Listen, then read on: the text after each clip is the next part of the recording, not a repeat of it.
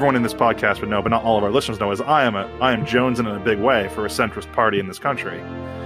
I got I got big plans for how that would work. And you really mean center right, to be clear. No, well, you think it means a center right. I And I, right, I, I that disagree. Wouldn't be. Uh, I, I I want a, a proper centrist party, and I, and I could talk about what I think would be the winning platform for that. But um, because my, my idea of a centrist party would be more socially conservative and more economically left wing, which is really what the median voter looks like in any sort of poll we look at. And by median voter, I mean a wide variety of what look the center of gravity in the American Republic is. Most people want universal health care, and most people want a social security to be well established. Most people want to have a robust safety net most people don't want to be told uh, how they have to identify themselves. They don't like all the, the political correctness. They don't like. So, I mean, like, I, I think that this is a fairly winnable position, but I wouldn't call it center right. Right. I, I, Interesting. I I would call it centrist. Um, um, and I think that that coalition's possible because it's mostly the social conservative types who get, as you were saying, Micah, get a little teary eyed at the idea of the capital being besmirched, who are like, screw this. And it's very often on the left, the, the, the, the, the old, like the core Democrats who are primarily concerned with, you know, healthcare, the New Deal, some great society programs, and expanding those things who are like constantly being bludgeoned by all the stuff they either don't know or don't understand because most of them work for a living, don't have time to keep up with the latest woke speak.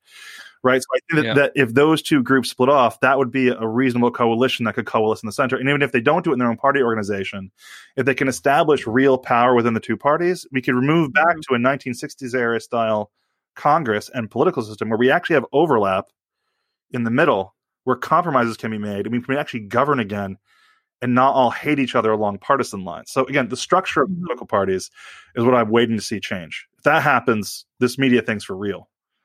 hmm hmm hmm I would love to see, like, you know, Brandon and I are substantially on the same page politically. There's very little daylight between us, typically. We just Yeah, discover more would- and more, yeah. Um, Which makes our group chats really fun sometimes. I know. I'm sorry, Micah.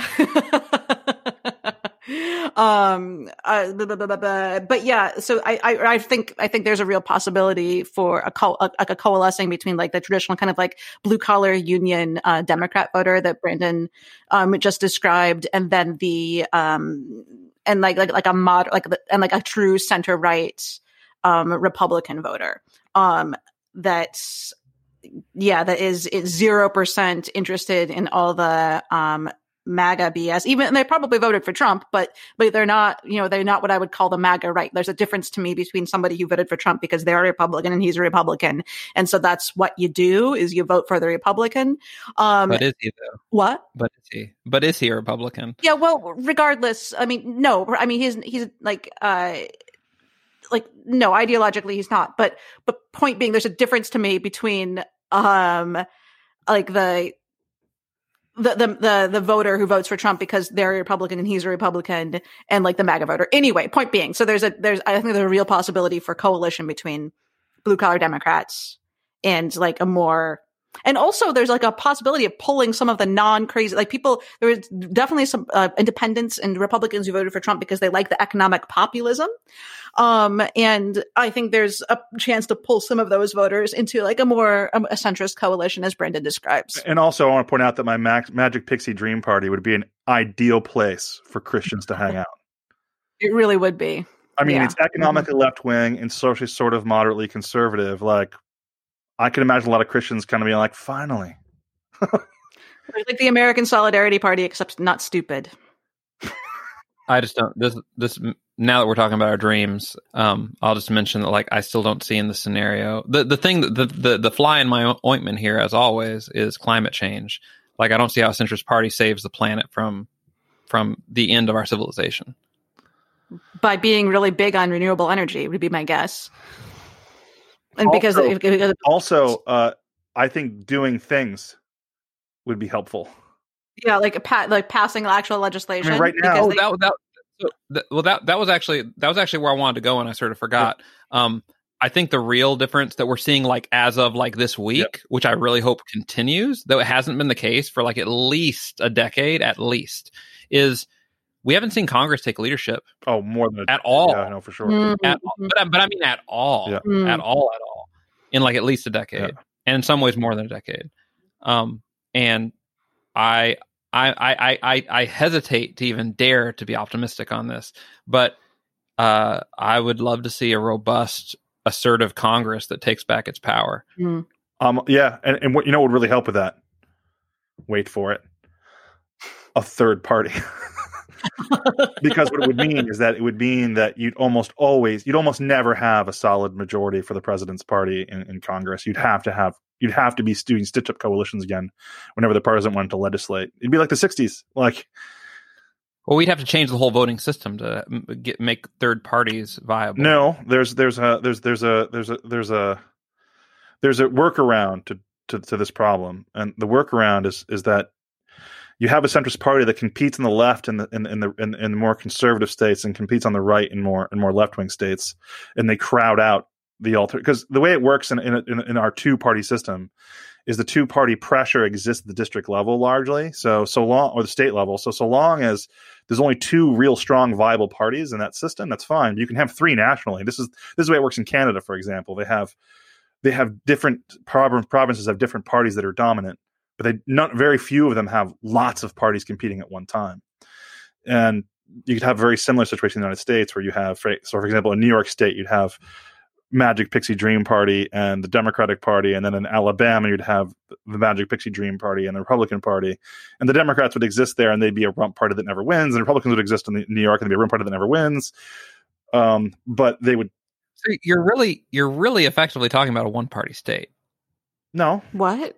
No? Oh, you, I thought you were saying in each of these situations the Magic Pixie Dream Party would always win. No, no, no. No, it, it, would no, no. form, it would form the opposition to these to the, the de facto strongest party there. So in New York State, there'd be a regional opposition to the Democratic Party by the Magic Pixie Dream Party, and in, in Alabama, there'd be a legitimate opposition to the uh, to the to the right wing uh, Republican Party from the Magic Pixie Dream Party. So there'd be two there'd be two party competition in all those places, but nationally there'd be three parties that are active in, in the in the federal Congress.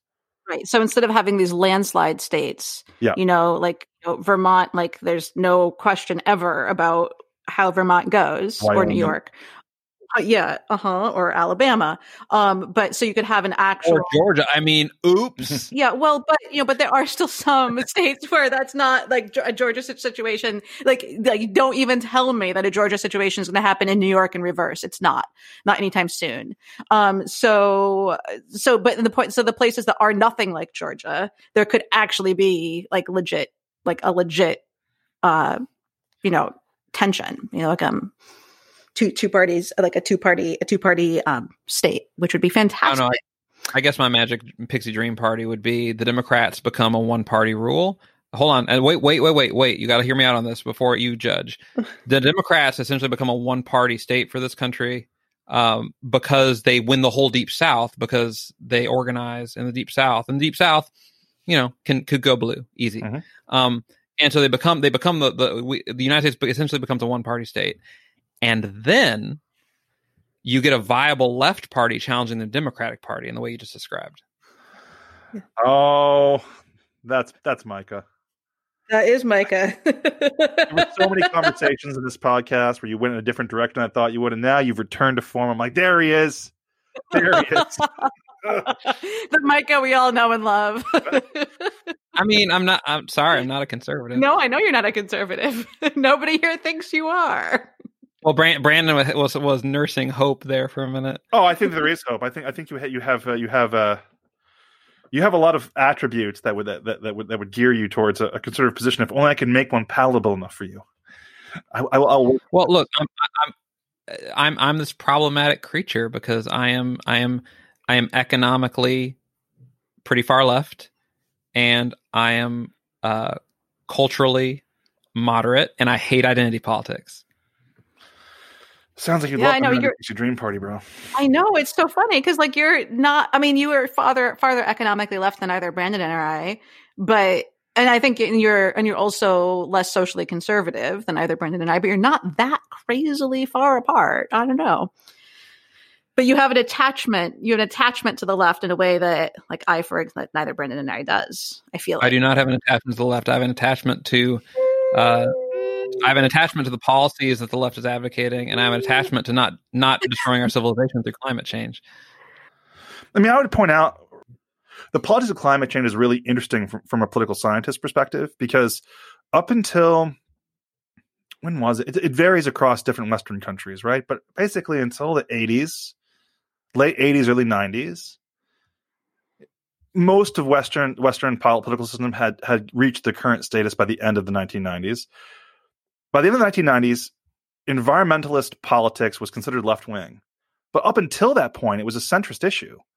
Environmentalism and climate change concern was centrist until in different in most countries when it entered this the political d- discussion became a big deal in the 60s and 70s and it slowly moved to the left but now in our generation it's deemed like almost inseparable from left-wing politics if, if you if you want to save the planet you got to go left because those issues have fallen into it but I, I don't see any necessary connection there right to me it should be more like a jobs infrastructure centrist like bread and butter I. I agree. Like, there's no necessary connection between progressivism I think and environmentalism. it's all framed. I'm gonna blame. Like, I mean, I'm always, you know, me. I'm always throwing progressives under the bus because I had so many bad and you, experiences. you shouldn't. I'm gonna I'm gonna interrupt you because this is documented. Mm. There's been there's been a um, a concerted effort over the last several decades by the Koch brothers and others to make this a left wing issue and make it something that like the right should hate. Like th- this this is not an accident. Like this was engineered. which explains the U.S. case, perhaps, but it doesn't explain the dynamics because it's happened very much across across the uh, across Western political systems. Well, this, this this is where my Marxist my Marxist research comes in. Th- There's this thing called the ruling class, right, and they are in fact international. Right, and, and and this is why Marxism is ridiculous. Is that is, is that yeah? There's You don't think you don't think the you don't think the ruling class? I don't is think I don't global? think that there's there's a demonic force called the ruling class that has magical powers to make the world do things. I think that there are mechanisms, no, let me finish. That there are mechanisms and Okay, okay. processes that they actually have to go through, and the fact that many of these countries don't even have really easy access for lobbying and organizations and the influence of the ruling class and the in the way that we think about it in American politics renders those kind of analyses to me laughable. Like in the U.S. case, with so many uh, uh, uh, points of entry for for ruling class organized interests. I mean, it's a it's a it's a it's a character study in rent seeking and, uh, and and lobbying and corruption. But if you look at a lot of parliamentary democracies, is that they're actually pretty hard to be corrupted in the same way. So I don't think the ruling class has the same methods or abilities to shape politics. What I think has happened is that the solutions that we have tended to advocate for environmentalism combined with certain social aspects have led to it sort of gravitating towards the left over time. and the instant that the left wing parties have success with it, right wing parties will now start to oppose it because that's the nature of political competition. I think I, I I don't think there's enough disagreement here to be interesting, but I do but I, but I, I do think there's some disagreement, but I don't think it's enough to be interesting. I mean, I can I can Um, say my piece about how I think progressives have framed it really badly, and I, I'm going to blame a lot of the polarization on this issue on them. I, I maybe I- maybe we might well disagree there. well, we would, but I, I still don't think it would be interesting. Um, oh, because I'm so boring. I, I, I, I think your I think your your knee jerk reaction to throw progressives under the bus is actually a little bit boring since I also hate progressives. um, but um, I, I, I, I, I think, uh, I, but I think, look, I think the interesting thing, I think the actual interesting thing here is where we is where we agree, which is and which but which doesn't occur, which doesn't occur to most Americans most of the time, which is that environmentalism is not like there's no there's no rational reason for it to be a left wing issue, Right. right? Hmm. Um, and I think that's actually the interesting interesting part. Um, and so, but yeah, and and another thing I was thinking was honestly, like, I think environmentalism is a is a part of a very small group of issues that is is essentially the abortion of the left. Of like, well, I gotta like Nancy Pelosi's the devil, but like she'll, or, or Joe Biden is the devil, but he's probably going to do more about climate change than Donald Trump or whoever we get from the right, right? And like, since I believe this like this, this it is like for me, this is like the abortion because like this is fundamental bedrock. Like this is like my number one, and and it's like just just like just like you know a lot a lot of folks in in Rosemary Land think ab- abortion is literal murder. I think climate change is literal murder. Um, and so like it it it it uh when I have to make a choice between a terrible politician who will advocate even in some small way for for climate for reducing climate change versus another terrible politician who I know won't, I got to pick the first terrible politician.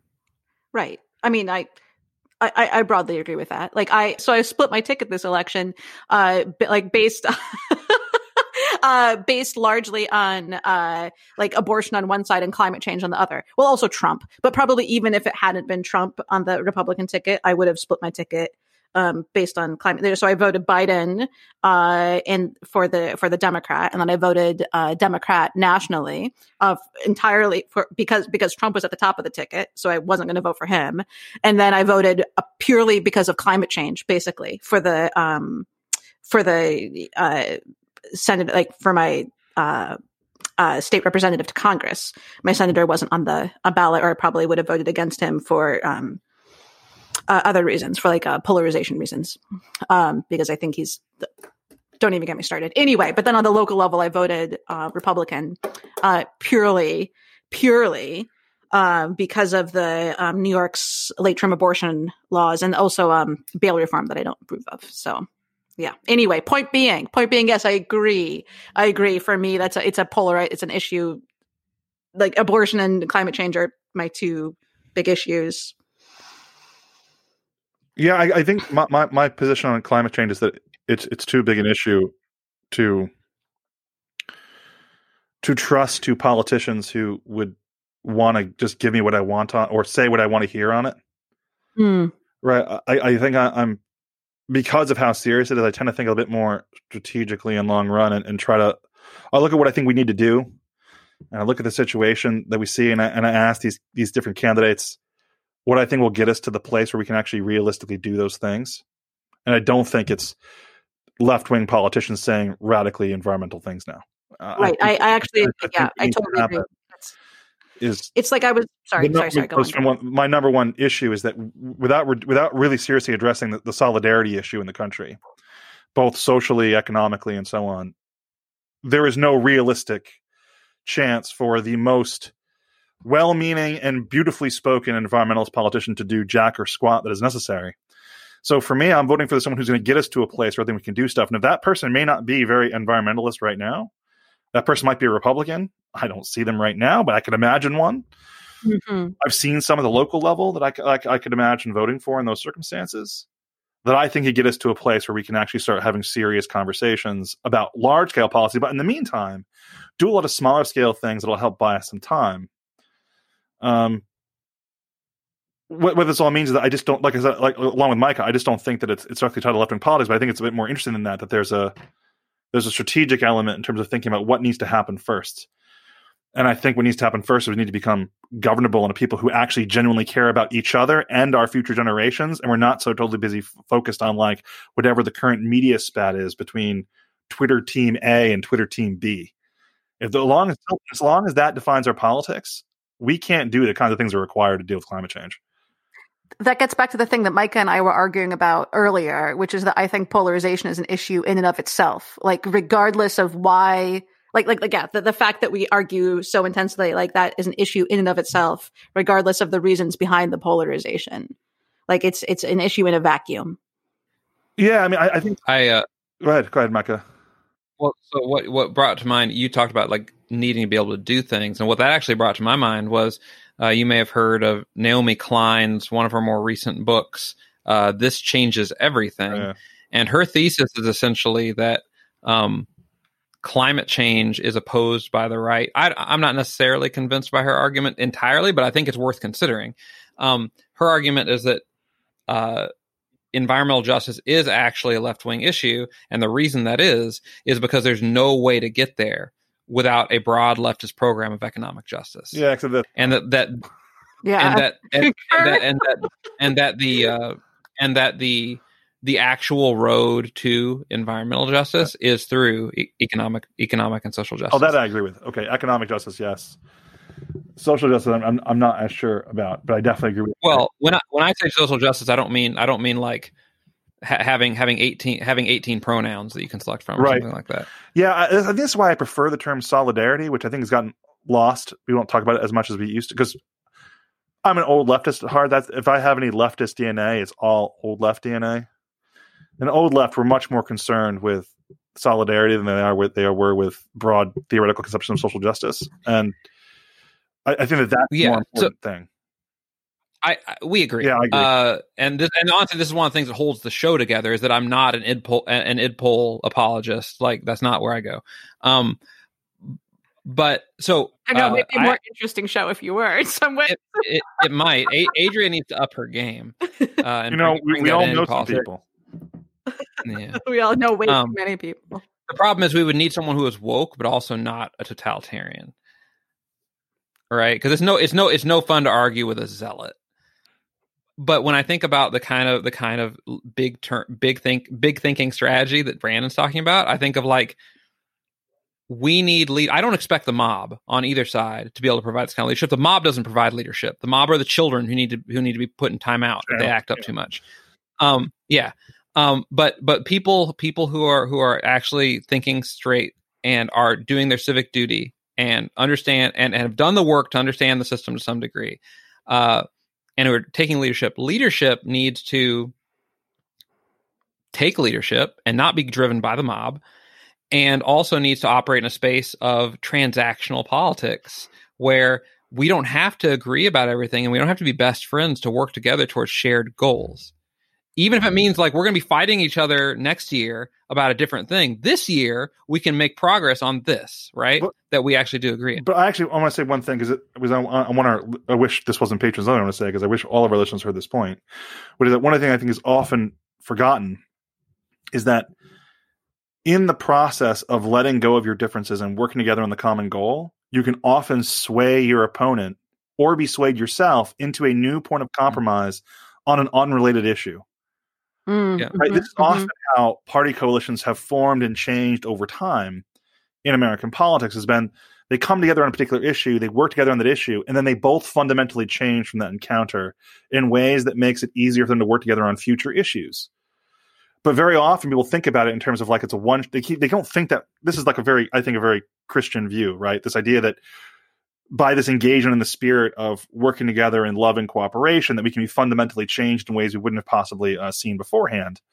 This is often forgotten when we're doing like shrewd political calculus. We we we, we think uh, exactly the way micah said it. Um, well we're going to cooperate today and then tomorrow maybe we won't we, we, we, we not be friends but that's fine but like well, but maybe you be even more friends right? That possibility is often neglected as like that might be what you want to go for right? Mm. And I think um, can i say one my story understanding. about this Sure, yeah, yeah. I love to talk ahead, about. So in the Netherlands, it was totally weird to me.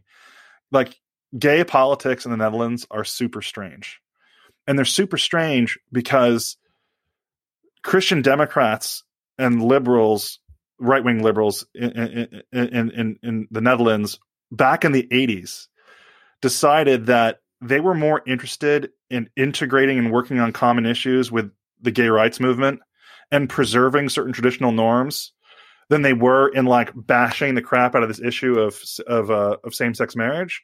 So they were like, okay, we're going to extend civil unions because we want to have like the norms of kind of like Christian relationships and family formation to be nor- normative among homosexuals. They they were way out there. Like Christian Democrats are way up there earlier on, and now you have a situation. This is mind blowing for our listeners, where the far right movement in the Netherlands was created by a gay sociology professor. Like he was their far right, the creator of the far right movement. That could have only happened in the Netherlands. And the reason why is because gay people in the Netherlands are so integrated into traditional Dutch life now that they are alarmed by its threat, by, in this case, Islamic outsiders.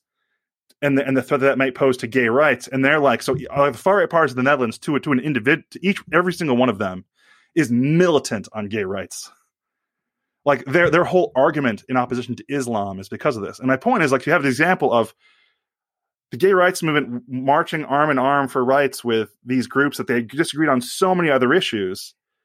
A decade and a half later, th- these people are so integrated that they basically are founding far right movements that are completely unable to be imagined here. And that all comes from like this undulating sort of process of working together on common issues and having both sides change for the for the, for the process. And it leads to the situation in the Netherlands that the pol- political culture here around sexual politics is just so bizarre from an American perspective because it's just the, the, the process was so different and so much more cooperative earlier on. You just need a shared enemy in Islam. now, well, uh, that's the, that's the far right movement, right? But the idea is they, they were so together on so many different points, they could they could find that movie. they could find their way there. That's hard to imagine in a U.S. and or UK political context, for example. But but I think this speaks to the, the politics of the, the fact that the politics of love are not things that we think about very much when we're when we're, when we're doing our political analysis. I, mean, I think we often should more than we do.